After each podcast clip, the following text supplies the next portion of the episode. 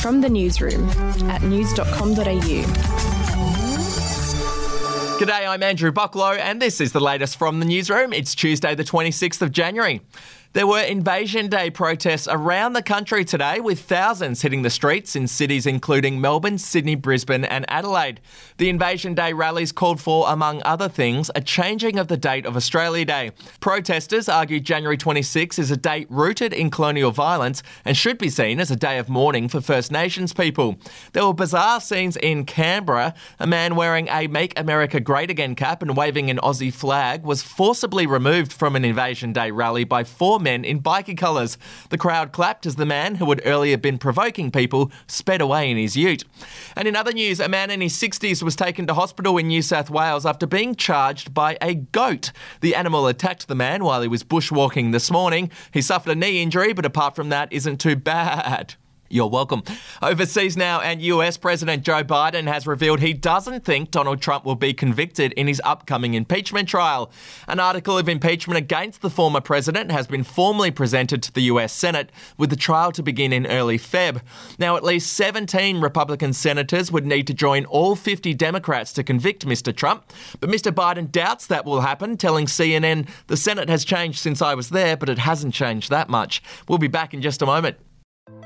Hey, I'm Felicity Harley and I host Healthyish, where we chat to experts, influencers, and people in the know from around the globe to arm you with the knowledge to make healthier decisions for your mind, body, and soul. I think if we're going to be focusing on health, like sleep is probably the biggest component Oh, of that. I, I think sleep is the cornerstone. like choose the harder option because I've never woken up and gone, I regret that run that I went at 4 a.m. I've never done that. Search for Healthyish and Extra Healthyish wherever you get your podcasts.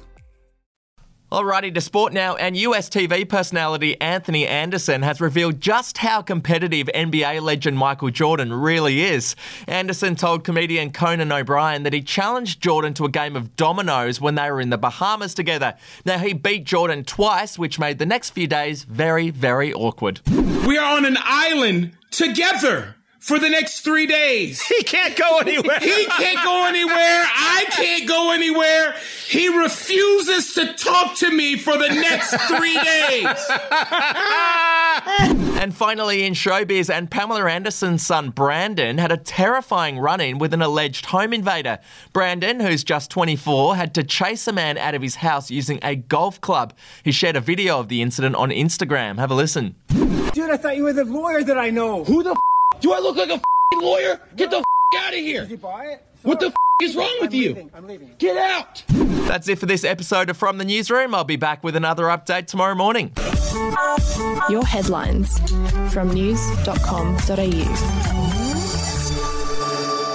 Are you ready to get an inside look at crime from someone who has investigated some of Australia's worst crimes? It was like Aladdin's cave. The luminol found bloodied footprints and bloodied handprints on a wall. So it's just like a horror movie. Former homicide detective Gary Jubelin sits down with cops, crims, addicts, victims, small time cheats, and big town lawyers as they tell their incredible stories. My house got raided. Next thing you know, I got bail refused. Next thing you know, I'm on a truck Yeah. to Parklea Prison. Listen to I Catch Killers early and ad free on Crimex Plus on Apple Podcasts today or wherever you get your podcasts.